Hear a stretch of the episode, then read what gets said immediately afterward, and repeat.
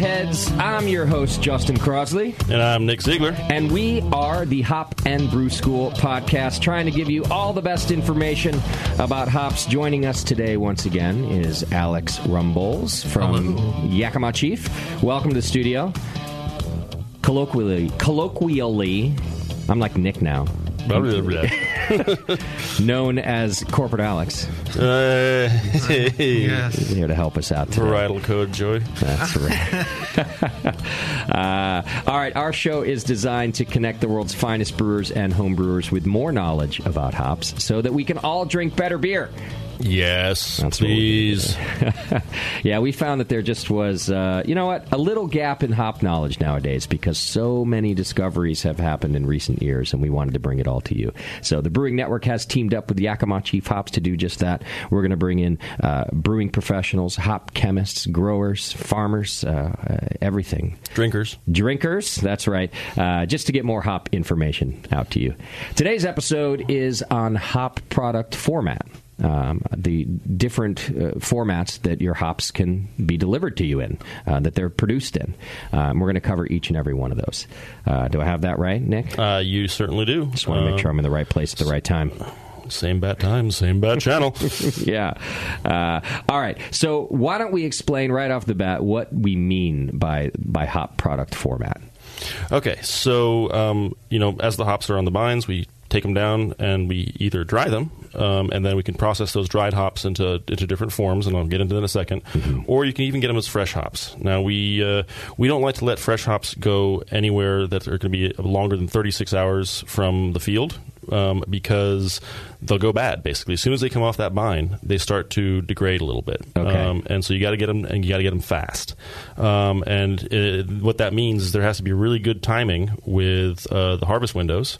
And so if if you're a pro brewer, or if you're, you're, you're buying at the uh, the level required, um, I'm not sure what that is, but um, sales would be able to tell you, uh-huh. uh, is um, uh, you'd really have to contact your hop supplier um as you know, as early as possible, really saying, you know, you're going to plan your beer, and uh, those those hops are going to going to arrive on the, the appropriate day for you to use them, um, and so uh, that's just something to be taken you know taken into consideration. I haven't had a, a fresh hop or wet hop beer in in years. Well, you should probably come out to our Fresh Hop Ale Festival. It sounds in Yakima. Good. It's a it is a. Uh, Insanity. Um, it's pretty good. Um, Sounds like my kind of party um, already. It's, uh, it's, it's big, and um, uh, there's a ton of fresh hop beers, um, and uh, I think all the proceeds go to uh, art, uh, arts and science education in Yakima, right? That's true, and it's growing so rapidly. We...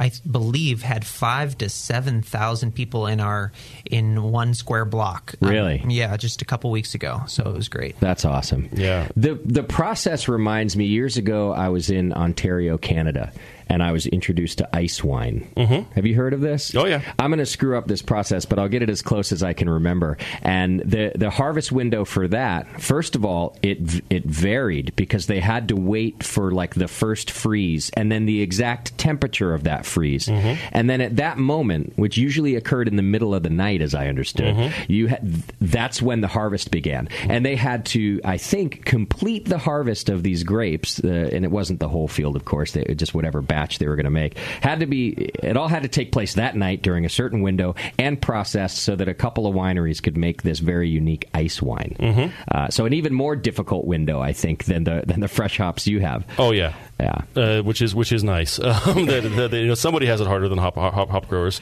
um, right? But the uh, yeah, so it's um, you know these these aren't frozen, um, but that is one of the ways you can use them, um, okay. and we'll get into that later. All right. Um, but anyway, so from fresh hops, um, the the next step is would be, would be dried whole cones or whole leaf hops, and so those are the ones that I, I described the drying process earlier. Um, but they're dried. dried in our kilns and then uh, or in our growers' kilns, and then they're baled into bales, and uh, they come in, those big bales are two hundred pounds, um, and you can get quarter bales too, which are a little bit smaller, um, but they're just basically the dried and compressed whole leaf hops. Um, and, and years ago, this would have been what, what brewers around the world used, right? Correct. Um, and there, that, that was the standard format that was used, um, but the the issue is, is that, you know, the hops aren't really broken up. So you don't get access to all the juicy bits, um, and there's a lot of vegetative matter there. So it, it, for long contact times, you can actually uh, there's there's two things that happen. You can uh, you you can lose, lose a lot of volume um, because they, they act like a sponge, and then also you can actually end up with uh, excessive unwanted um, sort of grassy and uh, vegetal character from from the, the the high amount of leaf matter. I see. And what was developed to get around that was called a Type ninety pellet. Okay. Um, and a Type ninety pellet is um, it, it's basically supposed to have about ninety percent of the vegetable matter um, that the hop cone would have. So it keeps ninety percent of it? Yes. Okay. And so it's a little bit more concentrated. Okay. Um, and as time's, time's gone on, there's been different forms of pellets. You can also get a, a more concentrated version, one called like a, a T forty-five. Okay. Um, but those are actually built, or so the pellets, so T ninety pellets have all of the, the character of the leaf hop. Just they're ground up and then they're they're pelletized. Um, and uh, so they have pretty much all the character, okay, minus a little bit more vegetal material. Uh, T forty-fives are actually made to be a standardized alpha pellet. And that's to, to be able to, to have a, a standard alpha level that brewers can can use, and they're they're, they're blended back together. So they blend, they separate out the, the material and they blend it back together. Okay, uh, and it's really they're really just made for bittering. Whereas the T ninety is sort of an all around because yep. it, it tries to include as much of the whole hop as possible. Yeah, so I would say I that you know whole leaf will give you the whole hop character. T ninety will give you all of the desirable hop character, okay, while still having some some of that vegetal uh, matter there. Um, We also have two other forms of pellets. Um, there's our uh, cryo hops, okay, um, and that is um, the fractionated hop cone. And so we take that and split it apart um, under uh, in very, very cold conditions and have a lupulin-enriched fraction. And that is the that's pelletized at, again at a very very low temperature, um, and they're these soft little pellets, and it's just supercharged um, oil and alpha. I and, see. And we designed that to basically be used for dry hopping and to basically pack the biggest punch we could. Okay. Um, so it, it, is it safe to say that that has even less of the leafy matter, and you're just really focusing on that core? Yes. Okay. Um, so it's, it's got a lot less of, of the leaf matter. Okay. Um, and the flip side of that is that we also end up concentrating the bract, so the, the leaf matter. And, um, uh, you know, initially when we, we designed this process, that was actually a uh, co-product. Um, and we were, you know, there, there wasn't, we didn't, we, we were so focused on dry hopping as craft beer geeks that we weren't super focused on, on this other, this other product. Um, so essentially what you took out of the cryo hops. Correct. Okay. Um, but then, um, you know, some brewers expressed interest in it. And saying, hey, you know, that, that smells pretty cool. I want to I want to see what that is. Okay. Uh, and we're like, oh, all right, let's take a look at it. And so sure. we did some analysis and did some trials and found out that, holy shit, it has brewing value. Okay. And um, it's this really cool... Um, it has this really cool character to it, and I'm going to get into that in a little bit more detail. Um, but uh, those are also pelleted uh, in the same line under under nitrogen, and they're pelletized. Uh, uh, they're going to be a little bit harder pellets than the cryo um, because there's not as much oil, obviously, in them. Um, uh, but those are pelletized in the same lines under under nitrogen and, and bagged immediately. Okay. Um, and they're, they're, they're, these two products are designed to do different things, and we'll get into that a little bit later. So, what are the other? What's the other, the co-product called? American Noble Hop. I see. Okay. Yeah, okay, so I'm sorry. Cryo hops and then American Noble hops, yep. uh, which are created during the process of making cryo hops. Yep. Okay, got it. And so the, uh, the, those are those are our pellet formats, and those are the pellet formats that you can you can get. Um, then you also have C O two hop extract, and so one of the things you can do with um, pelletized hops is you run them through these giant supercritical C O two extractors. Um, that's basically running at high pressures, and so that's a, uh, the C O two is at a supercritical phase. You guys can look up some of the engineering behind that; it's really cool, but it's easy to get in the weeds on that one. Um, and what that what this process does, it ends up extracting um, the uh, the resins, like the alpha acids and betas and all that stuff, and the oils of the hop. Okay, um, and leaving all the vegetable matter behind. Um, and what this stuff is is basically concentrated. Um, it's just this concentrated molasses level thickness uh, resin that it provides bittering. Um, and uh, if we do single varietals and stuff, and uh, it'll also contribute some varietal characteristics. Okay, um, but that's something you would have to use hot side. So uh, I've always heard of. of I've actually never seen them myself, but I've always heard of hop extracts. And so the C O two hop extract is that. Yes. Okay. Um, and it is um, very similar to the process they use for the cousin to make shatter and... Uh, I was wondering about that. I had a friend try to do that in my backyard once. It was a disaster. Dangerous. It, it, I think I had... I, I didn't know anything about it until I saw what he was doing, and I was like, that looks dangerous. You need to do that somewhere else. Yeah. The, I mean, we're dealing with extremely high pressures. Okay. So eight hundred to eleven hundred P S I. But it's... Okay, so cannabis being in the same family as hops, um, they're really doing the same thing. They're pulling out these extracts. Mm-hmm. Okay. Concentrated uh, forms of the compounds we like anyway. Yes. All right. Um, and the thing, you know, now cannabis extraction is different because they don't have alpha acids, so um, the process is different. Okay. Um, but our C O two hop extracts are uh, they they you know they can come in different formats, like you know tins and big buckets if you're a giant brewery, but they're super super concentrated. Okay. Um, and they're basically going to provide your bittering, um, and they don't have any vegetable matter, so you don't. You get better utilization uh, of the uh, and isomerization of the alpha acids, um, and they don't suck up any any wort. No, so you get no better yield, okay. no lost volume. Yeah. Also, they're incredibly stable, so they last a really long time. And because they're so concentrated, you don't need as much of them.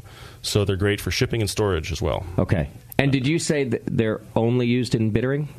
Um, you can use them in the whirlpool, actually. Okay. Um, so uh, a, a well-known uh, beer, it's one of my favorites, uh, Founders All Day I P A, actually uses uh, extracts in, in their in the I believe in the whirlpool. I like to that contribute, beer. I love that beer. It's mm-hmm. so good. Mm-hmm. Um, to contribute some um, some flavor from, okay. from, from the extract because the oils are, st- are still in there. Okay. Are now, these available to homebrewers too? Um, yes. Yeah. Um, you can, uh, so a lot of um, homebrew stores and suppliers will actually sell you something called like a hop shot, which is basically a syringe that they've ex- they've stuck into a tin of extract and filled it up to a certain level, and then you can buy like thirty, thirty grams or one hundred grams or whatever it is. Okay. Um, and, uh, you know, as, as, as if you're a smaller brewer, you can do the same thing. You can just buy a tin of it and then, you know, suck it up yourself and then squirt it into your into your boil. Got it. Or your whirlpool. Um, you, those so C O two hop extracts will not dissolve in cold liquid. They have to be they have to be hot, and and they also won't be they won't be isomerized. Um, so you have to you have to isomerize them at the right temperature, um, which is you know above seventy-two C, and you know and then you get the isomerization you need. Okay. Um, and uh, the I'm gonna have to check that temperature. I might have gotten that one wrong, but um, the From the hop extracts, you can also make some advanced products, and those are a little bit more complicated, but basically they are um, cold side dosi- dosable extracts to adjust bittering up. Um, and some of those things are uh, some of the products are also light stable, which means they won't they, they've undergone a, a catalytic or chemical cataly- catalyzed change that won't. Um, basically create that skunky flavor. Oh, right. So you can make you can p- put beer in clear bottles. Um, And or your, your beer just won't skunk if you're going to the sun with it. Got it. Um, and so, uh, so there's no way I could use uh, whole leaf hops and then a clear bottle and not have uh, you, you know the potential for it to be light struck. But with some of these advanced extracts, I can. Yes. Okay. Um, and so hetra or sorry hexa, tetra, and row are the light stable. Uh, extracts. Um, so I S O is just the isomerized alpha acids. Mm-hmm. Um, uh, Rho is the lower bittering, I believe, of the, the three. Um, and then hex and tetra are also light stable, um, but they actually increase foam as well. I mentioned this, on, I think, on the uh, first episode. Yeah. Is that these compounds can actually create really, really stable or contribute to really, really stable foam and really good lacing. Um, and so you get these really beautiful, they're they're fantastic for Pilsners um, because you get these really big, puffy heads on them and they're, they're delicious. Got it. And so one of the things you can do is actually after um, clarification, so filtration or centrifugation if you're a pro brewer, or uh, settling if you're if you're a home brewer, or like Tasty if you're if you're if you're filtering your beer. Yeah. Um, You can dose these in after that to adjust the level of bittering up. Okay. Um, so if you're not happy with it, you can just, just give it a little a, shot. Give it a little shot. Okay. And they're very concentrated, um, so they're very effective. Um, and finally, the last thing is really um, blends, and this is uh, blends, and these these come in pellet form. Okay. And you take uh, multiple hops together to blend them together to create, um, you know, a sort of a, a different experience. So some of our, uh, you know, sort of expression approaches would be uh, like Zythos is a, is a real citrusy one. Um, we also have uh, some blends of uh, American noble hops uh, and uh, other leaf matter to target specific oil profiles to create um, a product that is a alternative to, you know, traditional European noble varieties. I see. Um, and so we've got, I think we've got two. We've got uh, Independence Blend and Pacific Crest. Um, and they're really, it's, it's really fun from a technical perspective because we have to, you know, look at all these different options uh, for the oil profiles that we have and blend them together to create these, these cool things. And so, um, you know, this is something that, of course, brewers could do on, on their, their production side. Yeah, we talked about this in the last episode where we were discussing selecting hops, mm-hmm. and uh, and blending hops, obviously, is, is it was very common. Mm-hmm. Uh, so this is a case where you've kind of done the blending for us? Mm-hmm. Okay. And, um, and it's, you know, we appreciate that a lot of people like to, to do their own blending. Sure. Um, but, uh, you know... It, we can also sort of, you know, apply a little bit more chemistry to it than most breweries can, um, and so we can create some really cool, cool sort of expressions throughout throughout the process. Do you ever get uh, requests from brewers to, hey, I really love these, can you just make a blend for me? Um, certainly. Yeah. And in fact, you know, if, if someone's buying, uh, you know, just an, you know, I mean, like four hundred fourteen thousand pounds of a single variety, you know, we have to blend a bunch of different lots together because there's no single lot that that's large. I see. That is that large, sorry. Okay. Um, but then, you know, for most brewers don't want us to blend uh, different varieties together, but, uh, you know, we ha- I have had some requests for that, and yeah. that's, you know, that's a production planning decision, not mine. I see. Um, But uh, some of the other things we do with these is the uh, cause-based blends, and this is something that we're really proud of, is that we work with nonprofit organizations to create uh, blends, and where a share of the profit goes to um, goes to these these causes. So, nice. You know, we got one coming soon. Um, it's the Pink Boots Blend, and this is uh, you know, for women brewers everywhere. Yeah, the Pink Boots Society, um, and they came down and selected um, some hops to, to combine into a blend. Um, and um, so I think last year we the, the blend uh, was went out and uh, was brewed, and uh, we also encouraged people to, uh, or you know, a lot of I think Pink Boots Society did this, but uh, it encouraged people to. Uh, you know, for every pint sold, they also contributed a dollar. Wow! Um, but just from the from the sales of the hops, we got nearly forty thousand bucks wow. to the Pink Boots Society. And That's it goes cool. to uh, to Pink Boots scholarships, right? Um, which is, is really cool. I mean, the, the organization is to sort of represent women in the brewing industry, which, you know, I think is awesome. Yeah. You can just search Pink Boots Society and you can get more information. Also, if you go to the brewing network dot com and do a search there, uh, I think it was a couple years ago now, we did a Pink Boots Society interview on one of our shows. But just punch that in our search field and you can learn more about them. That's a cool cause that you guys do. Yeah, and so it's, uh, we're pretty happy about this one. Um, I think this was, so what's yeah. the blend this year? Is it uh, Mosaic, Glacier? Yep, uh, Simcoe, um, Sabro. Okay. Um, which is H B C four thirty-eight. It's one of their newest ones. Mm-hmm. And, uh, yeah, it's a terrific... And Laurel. And Laurel. Laurel, also a terrific uh, brand. But um, this is our second annual um, Pink Boots Society um, uh, a blend, and we are taking orders in anticipation for people to brew on International Women's Day. Beautiful. Cool. Uh, Sabro is, is actually, remember, uh, sort of last episode I was talking about lifter hops. This is one of it's it's really compl- complex. It's a Neo-Mexicanus blend. It's really cool. It's got a great backstory. Neo-Mexicanus, is that what you said? Yeah, sorry, okay. I'm speeding up again. Yeah? Neo-Mexicanus. So it's got um, coconut character. It's got lime character. It's got tropical fruit notes. Nice. It basically smells like being on a beach in Mexico. I love that. It's a uh, very pina colada-y. It's but it's a uh, you know, used at lower levels. It can really amp up the hop bill or something. Okay. Um. Yeah. So, so that, those are our formats. Those are our formats. Okay. Well, here's what we're going to do. Um, we're going to take a break, uh, a very quick one. Uh, go get ourselves a beer. This show is uh, produced and recorded at the Brewing Network studio, which lives inside the Hop Grenade Tap Room, which is in Concord, California. That's why you might hear some people having fun in the background from time to time when we're recording. But you can always come and watch us record. We'll put a schedule on our uh, homepage at the brewing network dot com, and you can come uh, drink beer with us, too, which is exactly what we're going to do. We're going to go take a quick beer break, and when we come back, we're going to break down each and every one of these formats so that you can decide uh, which one works best for you uh, or which multiple of them work for you. So hang in there. It's Hop and Brew School, and we'll be right back. Are you looking for a simple brewing system that's great for all grain brewing, but everything on the market seems to be full of compromises? Blickman Engineering has the answer. The Blickman Brew Easy All Grain Brewing System. The Brew Easy is a complete system with easy upgrades and a beautiful compact design, perfect for any size brewing location. At its core, the Brew Easy is built on two gorgeous Blickman Boilermaker brew kettles, a high-temperature March pump, and either a top-tier gas burner or the new boil coil electric heater. The Brew Easy adapter lid allows the pots to stack on top of each other, forming an efficient, strong, and compact brewing setup that comes in five, ten, and twenty gallon batch sizes. Upgrade your Brew Easy system with full automated control by adding a Blickman Tower of Power temp controller, and make moving around easy with the Blickman Kettle Cart. The Brew Easy is modular. If you already own a Boilermaker kettle, you can build your Brew Easy by purchasing just the modules you need. The new Brew Easy All Grain Brewing System. See it today at blickman engineering dot com and brew with Blickman quality on your new Brew Easy. Welcome back to Hop and Brew School. Once again, I'm your host, Justin Crosley, and with me today... Nick Ziegler. That's right, from Yakima Chief Hops. And uh, today we are talking about hop product formats uh, to learn about each different one and, and what might be uh, best in your beer. Corporate Alex had to leave, uh, which means we get to just go crazy now. Excellent. Uh, uh, now, by the way, Corporate Alex is not because he's from some large corporation. That's just my uh, friendly pet name for him.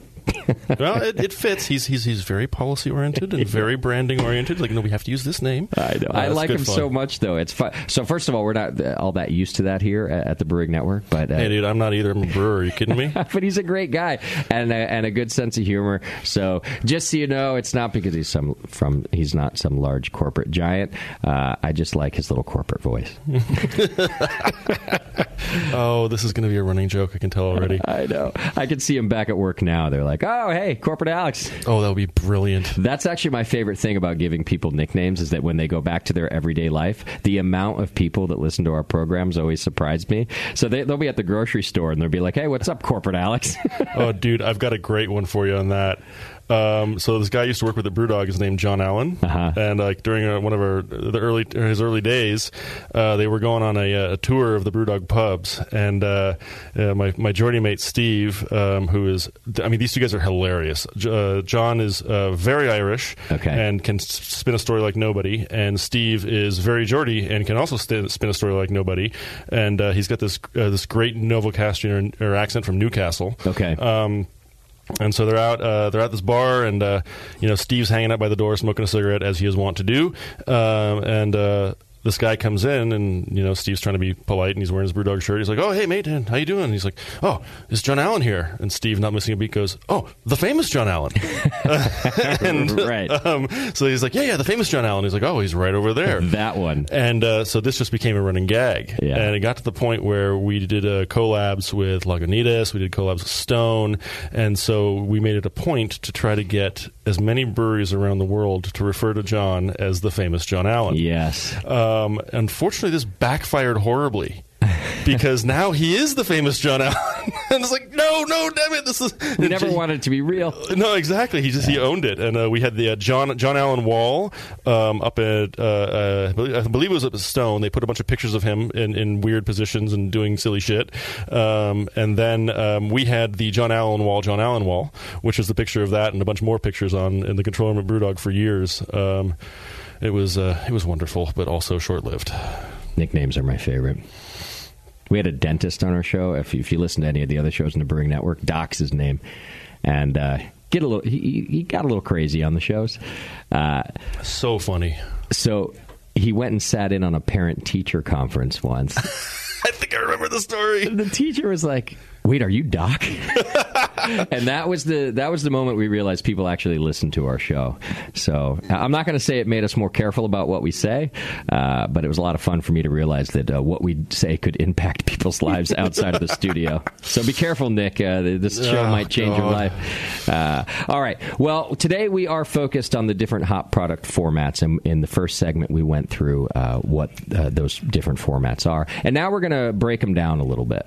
So um, I, I want to go back to of fresh hops. And yeah. even though this might be a, a brief description, every, uh, uh, sorry, whole leaf hops is actually what I want to go back to. You don't want to touch on uh, fresh hops? Uh, well, we and we can do that too. It, that's the format that they would come in, right? Well, as, yeah, as so, so yeah, fresh hops are, are whole leaf. Would so also be whole leaf, yeah. yeah. Um, and again, this was the format, you know, traditionally used in brewing because th- there there wasn't the technologies that uh, you've come up with nowadays uh, to do pellets or extracts and things. Right, um, um, but fresh hops, so so so hops were, were almost always traditionally used dry. Okay, um, so whole hops, but not, yeah. No, but not fresh hops. Okay, yeah. Got it. Uh, now, there are still breweries today that do this. Uh, Sierra Nevada comes to mind as one of the largest craft brewers who still uses whole hops. Uh, and uh, there are others. There, there are tons of breweries that, that still use whole hops. Uh, I think many have moved to pellets, like you said. Um, uh, what would be the advantage, or, or what are the, the traits that a, a brewery might pick uh, whole hops to, to get? Um.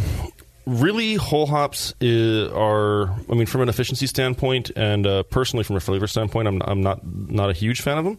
Um, but uh, there are times in which they're really appropriate. Um, so uh, whole hops, because of the way they're baled and stuff, they they, they just simply, they're, they're not going to store exactly as well as T ninety s or something else because those are in a smaller bag and they're nitrogen flushed. And you can't really do that with a two hundred bale or two hundred pound bale of hops. Okay. Um, but they actually, I mean, we make sure they store they store okay and they're kept in our warehouses really, really cold. It's just the size of it. It's just the size of it. Yeah. I mean, like you can't really vacuum pack a giant bale. I mean, you can, but it's it's it's challenging to deal with, shall we say? Okay. Um, and you have to break up these bales uh, to get them into the into the beer, um, and so they're they're quite labor intensive. Okay. Um, but that said, um, one thing that is nice about whole hops is that they can create a filter bed.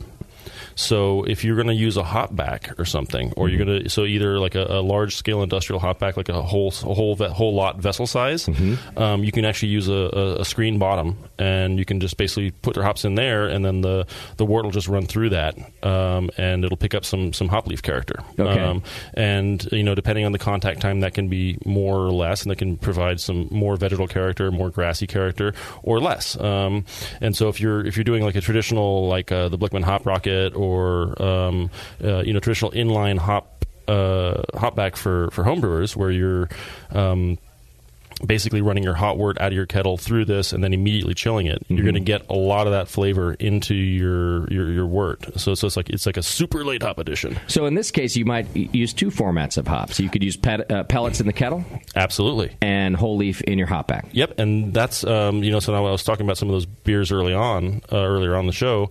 Um, or last show, sorry. Um, that's what uh, that's what I used to do. Is that uh, and the other nice thing is that the the whole hops in the hop back actually act as a, a filter for any um, whirlpool hops like your T ninety s or your pellet hops that get through and might otherwise bung up your heat exchanger or something like that. So okay, all right, it's a two for one. Okay.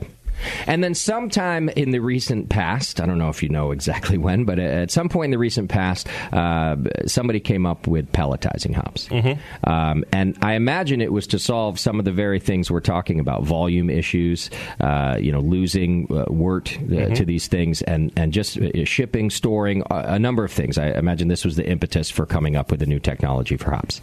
Yeah, um, I think primarily, it, uh, I, I'm not entirely sure of this, but it certainly has, it certainly improves extraction. Because you've got a uh, much higher surface area because you've, you've ground up the pellets. Okay. Um, and those are produced. Um, so we you take the uh, the whole cones and then they, uh, the bales and they get broken up um, and uh, through a bale breaker, uh, which is also coincidentally the name of an excellent brewery. Mm-hmm. Um, and uh, those those hops get uh, get transported to a uh, a hammer mill.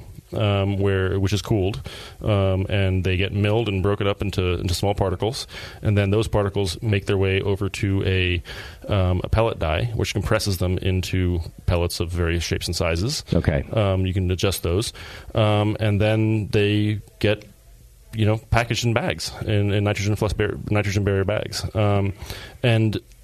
What those do is, uh, what that means is those pellets will break up uh, when they hit the liquid. Um, now, pellets take a little time, traditional T ninety pellets take a little bit of time to, to break up, uh, depending on the density at which they're compressed. Um, so, uh, for example, uh, pellets are, are, are fantastic in uh, in the boil and the whirlpool for, for hot side. Um, they actually, the, the particulate actually uh, provides some foam, uh, like some boilover protection. Okay. Uh, now, or the opposite. I've thrown pellets in and, and had it. Right. And so, okay. so you have to have add um, a, a small amount of hops really early on in the process, like just as you're coming to the boil, like your bittering addition, basically. Uh-huh. Um, so before it gets to a real crazy, uh, crazy nucleation points, like crazy, crazy boiling, you got to add them then. I see. Um, and then that will create uh, that will that will damp, tamp down any foam. I see. Um, but there is always the risk, and this is something that um, many brewers have experienced. Um, very dangerous incidents uh, with this is um, if you add a, a large charge of, of pellets too quickly, you can get uh, an eruption in the kettle, and because uh, because it creates nucleation points, and uh, um, gas that's dissolved in, in the liquid will just start boiling out. Got um, it. And uh, it's uh, or not gas necessarily, but um, the the gas that, that would evaporate normally will um, basically have a lot more surface area to evaporate from, and therefore just bubble out. And you can get, re- I mean. Um, people have been very, very badly hurt by this. So, yeah. um, I've, like I said, I've had it happen for sure. On the homebrew scale, I was able to, you know, get out of the way and not be hurt.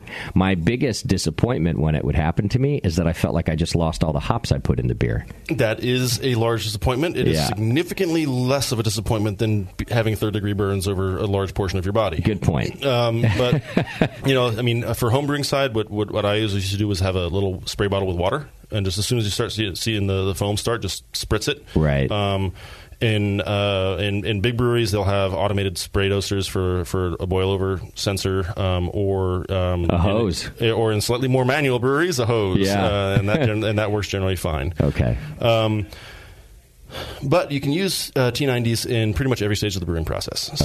So um, the one thing is is that there aren't great ways for uh, filtering them out. Um, so because they're, they're such a fine particulate that uh, they'll blind a lot of filters pretty quickly. I see. So you um, you have to have a whirlpool really to, to effectively use them, and then um, you can then from that point you just you know take off at different levels of the wort as the as the, the cone is settling, and it, and the wort clarifies. And the wort clarifies exactly. Okay. Um, but you can also use T ninety s to dry hop, just like I mean I'm sure most people do. This is by far um, the largest format for hops, um, and um, you know, the, the nice thing is that you do get a very, very holistic expression of the hop character. Um, but sometimes that can yield a situation where you're getting too much grassy vegetal notes. So um, especially in dry hopping, mm-hmm. um, uh, it's always going to be an intersection of time, temperature, quantity, and, uh, you know, basically surface area or contact time mm-hmm. uh, with a liquid.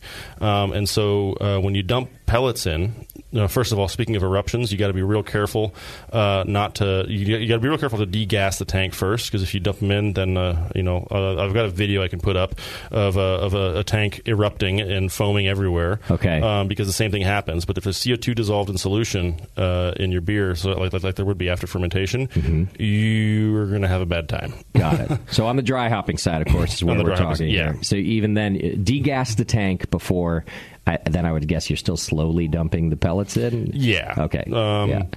But then, um, so so once they're in there, those pellets are going to uh, start to swell and absorb liquid and break apart. So you're always going to, whenever you're dry hopping, you're always going to lose some liquid to, to, to the to the spongy effect of the hops. Okay. Um, and it takes... Um, You know, depending on the density of the pellet, uh, so regular T ninety s typically take about an hour and a half to fully, for, for a large tank, like for a large hop charge, uh, typically take about an hour and a half to to swell up to the point where they're going to be, you know, fully absorbed, full liquid, and, and, and nice and nice and wet. Okay. Um, and another issue here that always comes up in, in home brewing and, and pro brewing.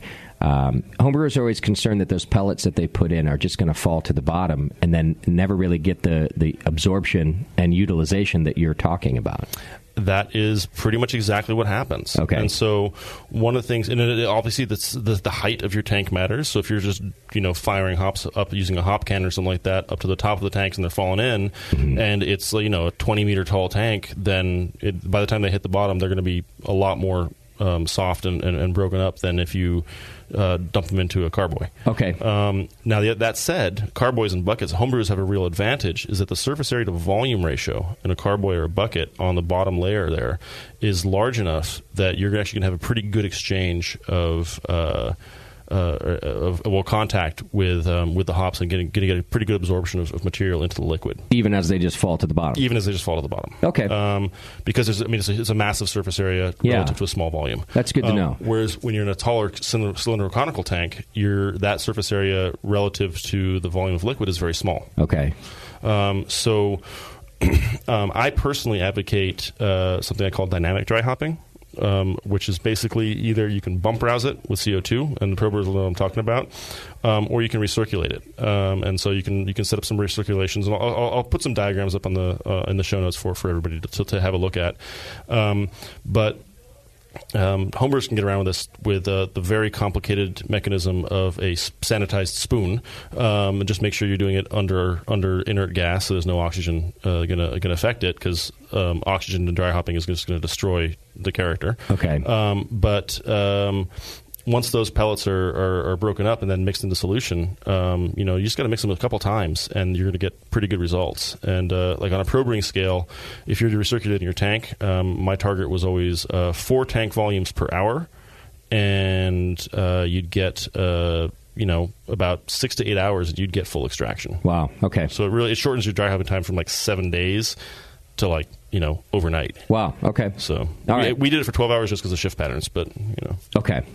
So another form of pellet hops that you mentioned mm-hmm. are, are cryo hops, which, uh, as I understand, are specific to Yakima Chief hops. Yep. Um, and in the in the T ninety, as you mentioned, we're actually keeping ninety percent of the vegetal matter. It's actually leafy, a little bit more than that, but yeah. Even a little more. Okay. Um, but cryo hops reduce that leafy matter. Yeah. So... It, um, um, I like to talk about cryo hops and um, American noble, noble hops in terms of T ninety equivalents. Okay. Okay. So cryo hops are uh, effectively a double concentration of, of the hop matter of the of the lupulin um, uh, from T ninety s. So if you look at a uh, say a, let's let's just pick a, a, some, a hop that has an alpha acid of seven and an oil of uh, one point seven. Mm-hmm. Well, the way, uh, because of the of just the, the anatomy of the lupulin glands and whatnot, uh, you end up with about a one point eight times concentration of alpha acids and about a two point two fold concentration of oils. Okay. So, because the oils are mostly in those lupulin glands and the alpha is mostly in the lupulin glands, but there's still some that's going to be smeared on the leaf uh, from the baling process and from handling. Okay. Um, so, in essence, we would use less cryo hops for the same effect. Correct. So, cryo hops, um, we, we, we built this whole process just to... Um, really preserve the aromatics and, and, and the expressive character of the hops for dry hopping. Okay. Because, you know, when people are, are dry hopping at, you know, four, five, six pounds per barrel of T ninety s, that's a hell of a lot of loss. Yeah. And also with the contact times and even just, I mean, because you, you've got quantity, you've got an increase in quantity and, and your contact time is, you know, probably going to be stay, stay the same or your temperature is going to stay the same, whatever, or whatever. Um, you're going to end up with a greater extraction of vegetal flavors. Okay. So um, some of the uh, harsh polyphenols Phenols um, that might be like sort of that throat raspy character you get, which sometimes is desirable, mm-hmm. um, or um, some of the more uh, sort of cabbagey vegetal notes from, from excessive contact time. And um, we're going to get into some of these off flavors uh, in a future episode. Okay. Um, All right. But um, the cryo hops basically is so if you're if you're below about two pounds per barrel or eight grams per liter or ten grams per liter, sorry, um, you can get away with just taking your T ninety hop charge and subbing fifty percent, or you're using fifty percent of that weight uh, as cryo. So if you're using, uh, I don't know, uh, you know, like one hundred pounds in a tank, you can just get away with fifty pounds of cryo. I see. When you're getting into the bigger beers, like uh, I P As uh, or some bigger I P As um, or double I P As, like the really heavily hot, dry hop stuff, yeah, um, you can you're going to want to probably supplement with some uh, some T ninety s or some uh, American Noble to just to provide that polyphenol kick, because at a, at a higher level you actually want a little bit of that that, that throat raspiness um, because it, it, it's associated with the punchiness of the of these big beers. I see.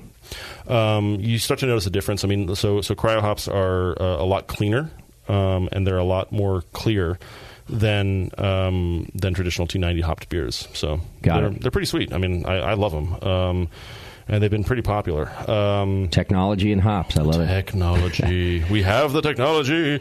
Um, okay, so then in the production of cryo hops, and, and now that I understand how they're produced, it makes sense that there's a, a co-product. Uh, there's something mm-hmm. left behind, which it sounded like for a while you guys were were leaving that behind, but now it's its own thing, which are American Noble hops. Right. Um, Why would somebody want to use these? Okay, so this is this is actually pretty important. So this, we're going to get into a little bit of hop chemistry here. So, um, well, there's there, there's a paper produced back in the seventies uh, the, uh, uh, that basically demonstrated that um, a lot of the traditional noble character for hops actually was resident in the uh, the plant material, like the, the leaf, basically. Okay. Or so I mean, so like the bract. Um, but people kind of ignored it because, you know, why would you separate hops, you know? Um, but... Um, We had people people demonstrated some interest in it, and uh, so we looked into it. And after uh, a lot of sensory and a lot of G C M S uh, investigation, we found that actually there was a lot of brewing value to these. Um, in particular, um, they have the alpha acid levels and the oil levels of a lot of the traditional Um, European noble varieties. I see. Um, and so I don't like to offer up a single American noble product as a one-for-one alternative or replacement for any specific variety, um, but certain lots of, of certain varieties have demonstrated exactly the same character. So, for example, there was there was a lot of Cascade that was like bang on German Saz. Wow. Um, but you know, we, we look at uh, some other things, and so we, we actually use these to, to, to and we, we layer them in different levels uh, in beer to uh, provide the character that we want. So certain hops will have a higher ratio of farnesene to caryophylline, or um, some of the myrcene levels will be different and all that stuff. Um, but it's at a, it's at a, the total oil will be very, very low. Okay. Um, so like zero point three percent instead of, you know, one point five percent. Um, And so what that does is it provides you um, access to a little bit of varietal characteristic, um, but more of the traditional noble character. Um, they are, but they are low oil and they are low alpha acid. So, um, you know, I just don't recommend bittering with these um, unless we've made a blend for you uh, on that. But um, because you know you're gonna, we made a we made a single hop or a single like or I guess a uh, an American noble beer to try to really demonstrate that they were, they were they were valuable and we could use them, and we uh, decided to dry hop it as well because you know hop heads, and also we had them. Um, and what was the style of beer? It was a um, hoppy blondish beer, basically, okay. um, and uh, it worked. But we ended up using like eighteen pounds per barrel. I see. In order to get enough intensity of the flavor, so these are really subtle. Um, and uh, the, the the fun thing is is that um, as we've done some investigations, we've found that the the compounds that are responsible for the noble character, so that um, earthy, grassy, um, sort of herbal and uh, slightly floral, like the green floral, like from like like the, the you know the, the, the nice crisp sort of like summertime smells, yeah, um, are the oxygenated species of uh, some of the terpenes. And um, what these provide, and and these are the ones, these are the flavors that will will, will persist in beer. So use them hot side, um, and uh, it's pretty cool. Okay. Um, so they they're actually they they are they make great lagers. I mean, they make spectacular pilsners. We had a we just had a, an event out in Asia, and a a, a brewing partner made a uh, a pilsner with one of our blends, our Pacific Crest blend, mm-hmm. and it just tasted exactly like a you know northern German pilsner. That's so it interesting. Was wonderful. Yeah. Um, so I mean the, the the guys who were working on those blends they they nailed it. Um, and it was it was I mean like we had all the German guys from Alpha, from uh, Kieselman, from K H S over at our booth drinking this beer. It's like oh yeah, it's just a good pilsner. it was wow. it was it was quite a compliment. So so I'm I'm just trying to find a scenario that it, that I would want to use these um, as opposed to using uh, a traditional uh, noble hop. Are, are they more affordable? Because uh, I think you said like, hey, m- you know, if you're really going for something that's completely traditional, you know, we're not m- maybe don't sub out a traditional noble hop. Um, but is is it more affordable if I'm looking for those subtle notes, or is it is it not just that? It's just that I'm looking for more subtlety than like a strong uh, German pils. Yes, a little of both. Okay, it's a, it's a little bit of both. Okay. Um, Uh, I, I think pricing is something that is, is out of my purview, um, but uh, they are more affordable. We do recognize that they are a co-product, um, but they are um, we only and we only really release. Um, you know, our, our stretch goal is only ever to release up to twenty percent of our bract as American noble. I see, because we're, we're focused on really making sure that people get the absolute best um, that they can, yeah. and. Um, Uh, the uh, the other thing is that they're they're they're concentrated. The polyphenol content of the of the of the noble is is concentrated about fivefold over T ninety. So you, you they have great head forming um, or head retention uh, uh, presentation. Uh, but if you dry hop with them, they will create a haze. Um, so it's it's kind of funny. It's hey, just, that's what everybody wants right now. Well, exactly. You can actually get a stable haze. Hey, guys, you don't have to leave all their yeast in suspension. Stable haze. Um, what a concept. Yeah, I mean, it, and it works pretty well. Um, but uh, that's a great use. It, it is a great use. And the other thing is that, perversely, on the hot side, it provides so many polyphenols that it'll bind to the protein in the wort, and you end up with clearer wort going into your fermenter. So it actually, the same compounds act completely differently at different stages. Which hot is, side or cold side. It's just a fun little geekery thing. Yeah. Um, but yeah, I mean, it's it's it's a fun product, um, and it works well. Um, it's not the answer to everything at all. Yeah. Um, but if you want to make some uh, some some you know some Pilsner, some traditional noble style stuff, it's a it's a really good it's a really good alternative. Okay. Um, and it's going to be there's a, there's always going to be a sustainable, stable source of them. So they're not going to they're not they're not shipped over from all over the world. Oh, that's a good point too. Um, But they're, um, yeah, they're. I mean, they're. I like them. I, I want to smell them. Bring bring some next time you're in the studio. Um, I will send you guys some samples, and we'll, we'll bring them. We'll do some. We'll do some snorting. I think actually kind of want to arrange some uh, some live sensory at some point if we can. We should. Um, Okay. But, uh, yeah, there was one other thing I was going to say about them, but it's gone. It'll come back to you next show, I'm sure. Oh, yeah. All right, let's jump into uh, C O two hop extract. And and this one now is, is an even newer format than pelletizing, right? Yeah, well, I mean, it's it's it's been around for quite a while. Um It's uh, the supercritical C O two extract. So actually, um, this is something that we need to clarify, is that uh, I had this question earlier, uh, not, I mean, uh, when I was over in Asia recently, um, is that so C O two extracts, or sorry, extracts used to be made with um, certain solvents. Um, and... Uh, They worked. You can make you can make solvents out of them, or you can make extract using solvents. But um, it's harder to make sure that the, the, the extract is, is is free of impurities afterwards. Okay. Um, and so you really kind of don't want to do that anymore. C O two is completely inert and doesn't leave any negative flavors or impacts or anything like that. And you can you can process the stuff, and you can get uh, actually probably even better yields using the using the C O two extract. Okay. It's um, what we use to purge all the beer anyway in, in every step of the process. Exactly. Too. Okay. And it's recoverable. Uh, rather than ah. having to go through a rinsing step and a cleaning step, okay. you, the C O two is just basically recondensed and reused. It's, it's, it's, it's a lot more sustainable as well. Okay. So uh, then we end up with these uh, uh, condensed uh, extracts with, mm-hmm. with all the... Uh, the resins and the oils, yeah. Okay. And and why would I want to use this over uh, my, my normal Magnum bittering hops, for example? Well, um, so when you're dealing with vast quantities of beer, um, you know, talking about the, uh, you know, twenty thousand hectoliter and, you know, like, I mean, that's like, what, seventeen thousand five hundred barrel brews. Yeah. Um, efficiency becomes a major concern. And so um, there's no absorption from the of the extract of, of wort. So you're not going to lose any liquid. Okay. Um, also, you get higher utilization out of it. So you're actually getting more efficient extraction of the uh, the isoalpha acids mm-hmm. um, into the into the wort. Um, and it will give you clearer beer because it doesn't have all that plant matter with it. Got it. So they're they're they're great, but you can only use them hot side. Okay. You don't um, use them as a dry hop, cold side. Uh... They won't dissolve. I, I have had people ask to, like, hey, your C O two extract isn't dissolving in my cider.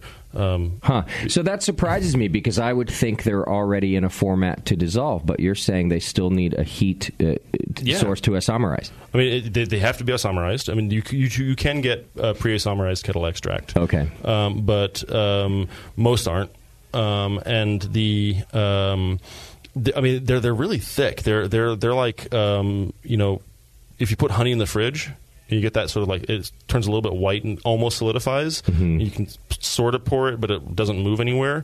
That's about the, the consistency of them. It's real, real thick. Um, so accordingly, um, you have to dose it in to to your, your hot side, um, either by heating it up and pumping it out of a barrel if you're if you're a really big brewery, or um, one of the methods that I really like is uh, just poking holes in the tin and uh, using some carabiners and some chains and hanging them in the whirlpool or in, in the boil kettle. I see. Um, uh, because as it dissolves slowly, as as the wort moves around it and through it, uh, the the extract will dissolve a little bit slower and, and disperse evenly into the uh, into the beer. Okay. Whereas if you just pour it all in, um, frequently what you'll see is it, it'll it'll go straight to the bottom and hit the hit the, the heat jackets, and that, that can cause a problem.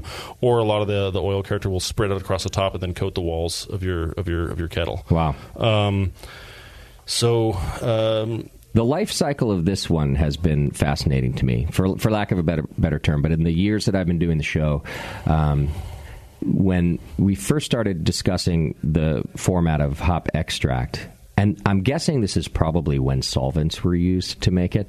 Um, You know, it wasn't that they were shunned per se, but uh, a lot of people weren't using them, and a lot of people ha- had, uh, I don't know, uh, they just kind of refrained from it or had uh, just doubts about using it.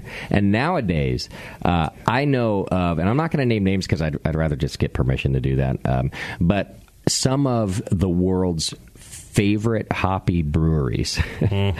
are making some of the most famous uh, I P As, double I P As, uh, had had started using extract like this years ago, mm-hmm. uh, really for the same reason that you're talking about, because they just thought, well, uh, look, I'm really just bittering anyway, uh, and, and, and I need that in my double I P A, but then I need to get all of the aroma and flavor later on, so mm-hmm. why why put more uh, matter in the in the kettle if I don't have to? Why waste more beautiful beer? Yeah, and I really saw this shift as I was interviewing people, um, and sometimes it would happen off the air, too, uh, where they would go, oh, man, and just put some extract in there. It's a piece of cake. Mm-hmm. Yeah.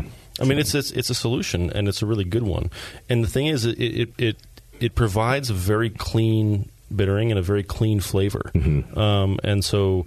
Um, For me, it's it's always been a no-brainer, um, but then again, I'm kind of a geek, and I I I, uh, I think that I am I won't say averse to tradition, um, but probably more fair to say uh, allergic to tradition for tradition's sake. Yeah. I'm all about modernization and efficiency and stuff, um, and it's um, the thing is, it's a pure hop product. Right. I mean, there's there's nothing else in it, and it's it's uh, it's it's spectacularly good. And I like your description there, where to stick to tradition for tradition's sake, mm-hmm. as opposed to, to actual reasons. You know, mm-hmm. uh, that, that some uh, some breweries might have some actual reasons they really believe in for using whole leaf hops and above anything else. And you know, I gotta say, there actually is a very important character from. Um, leaf matter on the hot side, like okay. those polyphenols and, and, and, and some of those compounds that will persist, like I mentioned earlier, the uh, the Vic Secret uh, situation with bittering, um, those compounds are in the leaf matter, and they will contribute character to the beer that you can't get otherwise. Got it. And this is what I like about discussing the different formats, because there is no one, uh, you know, tell-all solution, right? Cure-all no, solution, not at rather. all. Um, all right, so let's get into one that uh, I'm a little confused, because now you also mentioned advanced products and mm-hmm. oils, but I'm feeling like we just talked about extract too. So what's the difference here? So when you take your your, your C O two extract, you can then treat it further.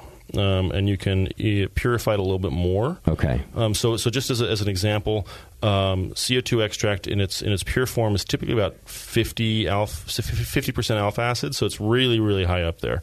Um, it'll have a, con- a concomitant concentration of oil unless it's been has the oil removed, which there are people that do that, and uh, th- there are reasons for that. All right. So there's no more flavor other than just bitterness.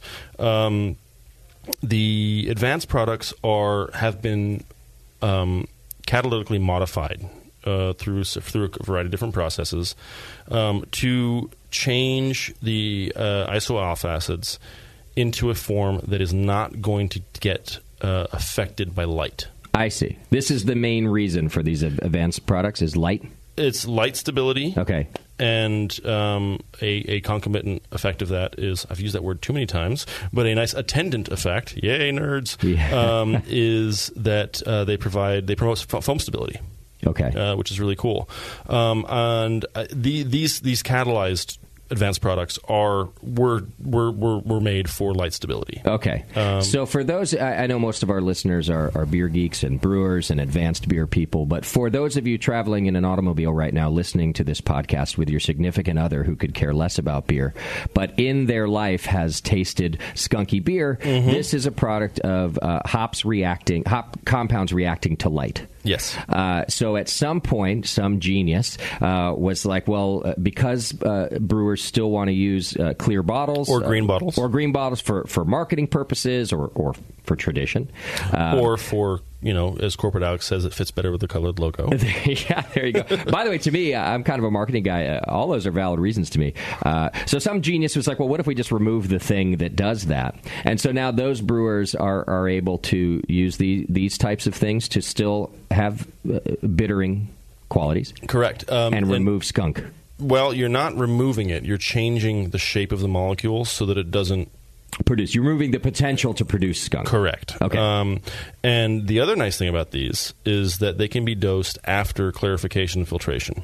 So once you've got all your beer in your bright tank, you know, theoretically, you wouldn't even have to add any. I, I would always recommend adding some, but you, theoretically, you could make a beer where you just basically did a mash, boiled it, fermented it, and then bittered it after clarification. Really? So uh, you had said about the C O two hop extract, you, you only use that on the hot side. Mm-hmm. But the advanced uh, oils you could use on the cold side in just this scenario. That is what they're built for. Now I get it. Okay. Yeah. So they're they're they're like hyper efficient for bittering.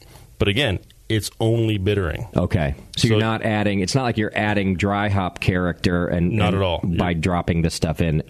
Okay. Correct. So you're you're getting only the bittering character. Okay. Um, and they will they will enhance mouthfeel a little bit too, which is which is another plus. Um, but they're I mean they're nifty products. It's it's for for, for a science geek. I'm like this is this is cool, right? Um, and also, you know, I've played around with them before um, on some beers that are were challenging because of just the process and the recipe and, and, and whatnot. Um, like we were, we had the opportunity to, to um, overfill our fermenters because the fermentation wasn't particularly vigorous on this beer. So I could get an additional ten to fifteen percent yield by using advanced products, which okay. is huge if you're, if you're, if you're brewing on a large scale. On that scale, yeah. Um, thousands of dollars. Uh, Tens of thousands? Probably hundreds of thousands, really? To be honest with you. Wow. Um, I mean, at that scale. Yeah. Um, but the, uh, the the first time I did it, I forgot to carry the one um, and added about ten times as much as I needed to. Um, and boy, did it have stable foam. um, and uh, our, our taproom manager was like, what the heck did you do to this beer? I can't uh, pour it at all. Oh, really? It was just coming out. It was like it was like you know the you know the, the little little fireworks you used to light as a kid that had like the, the black growth the snake. worm, the snakes. Yeah, yeah. yeah, but it was like that, just foam. Oh my gosh! It was it was pretty. I mean, you I I, I didn't try to balance a penny on it because I was I figured it would it would fall through, but it was pretty funny. So oh, wow. Use them at the appropriate dosage levels. Now, and and if I took just a drop of either this or the C O two hop extract and dropped it on my tongue, what what's going to occur? Um, I'm going to point at you and laugh. um, but I will I'll, I will bring some in so we can do that. If we if we can get some uh, some. Uh, Ooh, that's a good Beer Olympics I challenge. Mean, that's a good Beer Olympics challenge. Oh, that's true. Now, okay, so obviously it's going to be incredibly bitter. How long is it going to last? Oh, so the um, you're oh boy, um, yeah. So the isomerized stuff is going to be so bitter you might even vomit. Really? Is it'll it'll trigger that that level of reaction? Oh, so my bitter, gosh. It's pure iso. It's pure isomerized alpha acids. Okay, I'll bring in a, an intern to do that. Yeah, well. Um, but the, the extract, this is a common hazing ritual in breweries. Is like, hey, new kid, right. Doesn't this smell good? Taste this. And it's and this is unisomerized, and it's still bitter as all get out. Oh, I mean, and it, it will. And the thing is, it, like um, you know, we were at C B C, and people were, you know, we had a couple of tins of uh, of Citra and Simcoe, pure Citra and pure Simcoe extract on there, and so people were like, "Oh my god, that smells amazing!" on hot plates. And uh, we see this one dude. He's like, "Can I taste it?" I'm like, "You really don't want to do that. You really don't want to do that, dude." He's like, "No, no, it smells amazing. I, I really get. I want to. I want to see what concentrated Citra tastes like." Do it. So it's fifty-six uh, percent alpha acid, and it's not not isomerized yet, although.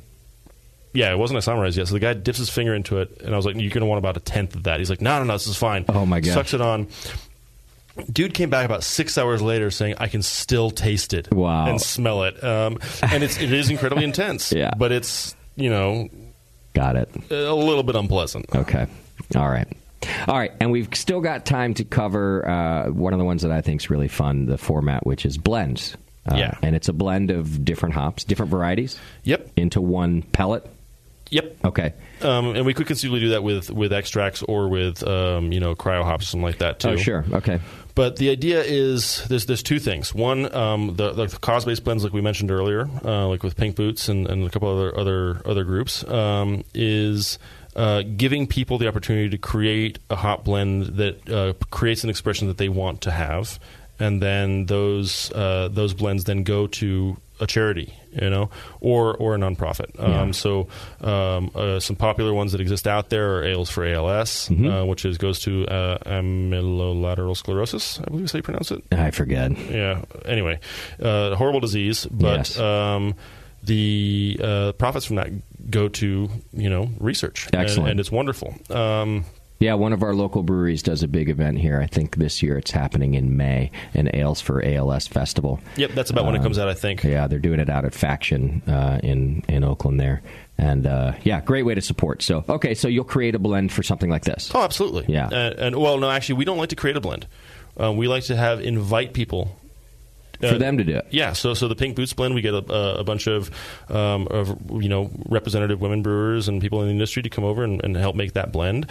Um, we've had other things like there's, uh, I think the Veterans Blend has already gone out or is about to go out. Um, and uh, they, you know, we had a bunch of uh, brewers who were, who were, you know, veterans or affiliated with veterans uh, come in and, and, and do the selection. Mm-hmm. And uh, I can tell you they selected a banger. So keep an really? eye out for your veteran blends. It's a... Uh, It's heavy on the Equinaut, yeah. uh, and it's got some. Ju- it's got some just great potential. Um, anyway, love it. Um, so, if or when I reach my untimely death, which mm-hmm. hopefully happens on the air, I've always hoped for that. I feel like it'll be a good on-air moment for our for our listeners.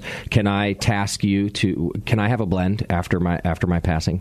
Um, I An honorary. Think that we could probably arrange that. I've had some influence in the brewing world. I feel like you know. I was going to try to suggest you for a medal, but um, maybe like a plaque over your. And a, a hop blend would be better. Yeah, that's perfect. I'll take that. Okay. Uh, yeah, we could we could talk about this. I like um, this. Um, and the other thing is is with the blends is it's uh, you know not just mockery of friends or um, or, or you know or charity sort of cha- charity court yeah. cases you know because they're, they're in the same category I guess. I agree. Uh, my brain is weird. They can um, be. They can be true. Um, yes, we could have a, a, a you know memorial comedian blend. Um, exactly. But also, um, you know, it's trying to highlight uh, particular characteristics. So there are some blends that are available year round. If you're if you're doing this, yeah. Okay. So, so I mean, these these blends are available until they sell out. Um, but just as an example, last year our Pink Boots sold out pretty much immediately. Nice. Um, and so this year we're hoping to make a little bit. We're going to ha- make a little bit more of it. So hopefully people will be able to access it a little bit more. Um, but um, blends that are available, uh, well, I mean, we make them like once a year. So, because I mean, we try to get all of our hops processed as soon as possible. Because mm-hmm. the, the longer they sit, waiting processing, uh, the the worse the, the, the degradation can be. Okay. Um, so. And I, when I'm saying worse, I mean like we're really anal about this. Okay. So it's they're not really degrading; they're just like to not as your not as standards, not as awesome as they could have been. I see. Um, so we're, we we we try to get everything done like in the first half of the year. Okay. Um, oh, sorry, of our you know after harvest, it's like we try to get everything processed ASAP. Got it. Um, Except for extracts, that doesn't matter so much because that's that's we're going after the alpha acids primarily. Um, but um, so we would uh, assemble blends based on you know certain characters and a blend of different hops to to, to really showcase um, a specific character. So like Zythos is just wonderfully citrusy, very orangey, very orange, you know orange tang. Oh yeah. You know, that, that, Very, very prominent note there. Okay. So um, I'll have to look at the oil profile of it, but I think it's probably got a lot of nerol in there, which is going to be really nice. Okay. Um, and then, you know, there's there's some other stuff that's in the works that I can't totally talk about, but um, there's some other stuff that's going to be coming forward that I think people will be really excited about. And okay. It's, and it's really mostly to not just give brewers uh, a, a wider palette of, of paint or or, or or ingredients to play with, but also to really showcase certain aspects of of this wonderful plant. Got it. Well, I'm sure we'll hear about them, maybe even first here on the Hop and Brew School podcast when you come out with these things. I will happily do that. All right. As I like to do for my feeble brain, let's wrap this up a little bit with just a few points. So uh, when we're looking at hop formats and what to use, uh, I guess the first thing we're looking at is their intended use. Right? As always. Um, so again, you know, you you, got, you want to make the beer you want to make. Um, and different formats are, the way I like to say it is that, um, you know, as, as hop processors, we're trying to provide fine control through fractionation. Right? So looking at all of the different ways that hops can be expressed and, and can be used, um, are, we're trying to give you as many options to tweak your recipes and make the best beer you possibly can. Okay. And so um, intended use-wise, uh, some of these formats are all beautiful. They can all be beautiful, but they're not all created equal. right? So Cryo Hops um, and American Noble are at opposite ends of the spectrum in terms of what they offer. Okay. You know, one's super intense and juicy, and the other one is very subtle and more, you know, woody, earthy, noble, grassy, um, and, and herbal, I think. Did I say that twice? Anyway, um, but then... Uh, you know, you look at uh, C O two hop extract, and that has a, a much more narrow range of application, mm-hmm. just just in one part of the process. And, of course, efficiency is kind of key And here. Efficiency is huge. Yeah. Um, and so if, for example, you're making a beer and your target is like one hundred twenty I B Us, I highly encourage you not to use... I probably shouldn't say this. Um, I highly encourage you to use extract for your bittering charge and then get your flavor from from, from either cryo or yeah. leaf hops how, or something else. How about we say this? If efficiency is important to you, you would recommend that you don't use whole leaf hops for that type of bitterness. Correct. Okay. um, but uh, what I would say is that in general, because I like drinking nice beers, right? Um, the cleanliness of the flavor that you get from a C O two extract is going to be much better than necessarily a uh, the, the the complexity that you might get from all of that vegetable matter in your hot side. Okay. So um, you should have some vegetable matter in your hot side just for complexity, um, and uh, the ratio depends totally up to you, and also it depends very much on your finishing gravity and your starting gravity of your beer, because okay. the alcohol sweetness and all that stuff will play it will, will play there. Um, but yeah, you just you really want to figure out what you're trying to get. And uh, again, the sort of the character that you're after is going to be determined mostly by it either being clean bittering or maximal expression of oil character. Got it. And depending on what format and where you use them, that's that's how you make your decision. Okay. Next, of course, and this is kind of across the board, and I think we've mentioned it in, in every episode's wrap-up, quality. Um, you know, whatever you're choosing, it's it's got to be of a of a high standard. And, uh, of course, Y C H uh, has their own standards, but every brewer has their own standards. So absolutely. Let's just, you know, home brewers included. Um, so make sure you fit that in there. Um, and, Absol- then, uh, and then we've mentioned efficiency already, so... Um, intended use, quality, efficiency. And, Does, I mean, that covers pretty much everything in life. Yeah, you're right. Go out and pick your format or yep. your life path. I don't care. Or your significant other. Yeah. I'm still doing all of those things as, as, as we speak. Hang on Match dot com. I'm coming back to you in a moment. All right, let's wrap things up. If you've got questions about any of the things that we said today, uh, or if you just would like to make fun of Corporate Alex, uh, you can email us at hop and brew school at the brewing network dot com. Uh, we'll take your questions on these topics and more. You can also send us show ideas if there's anything in particular that you're looking to learn more about. Uh, go check out Yakima Chief Hops at yakima chief dot com. They've got all kinds of tools for you to use. Uh, you can look up the lot of the hops that you've bought or the one you want to buy. Um, there's a whole lot else on there, too. Uh, you can also sign up to receive updates because they, they are going to have an online marketplace coming very soon. So you can sign up to get updates about that over at yakima chief dot com. Check out the brewing network dot com. We've got all kinds of shows on this network. Uh, my show, the original flagship that started it all this session. We've got a show on sour beer called The Sour Hour. We've got a show on distilling called Heads and Tails. Uh, we've got a show on craft beer marketing called Shine Runner Craft Marketing. Um, Brew strong. Yeah, we've got brew. Uh, we've got our classics. Uh, if you if you if you want to learn uh, even more about all things beer, we've got Brew Strong, uh, hosted by Jamil Zanishev and John Palmer. Um, uh, we've got a Spanish-speaking podcast now. Uh, no, de veras. Yes, reaching out to the uh, Latin American world. Uh, that's called Entre Cervezas. You can find that. We've got a podcast about bicycles and beer. So we got it all, man. Uh, check it out. Awesome. The, the... Later, Loopyloids. All right. Find this show uh, and tell your friends where to find it over on iTunes and the Google Play Store. Uh, our next episode, which I'm excited about, we're finally going to get into this whole thing. Uh, how to brew with hops. Yes! Yeah, we've covered some of the technical side for you uh, next time. Now you've chosen your hops.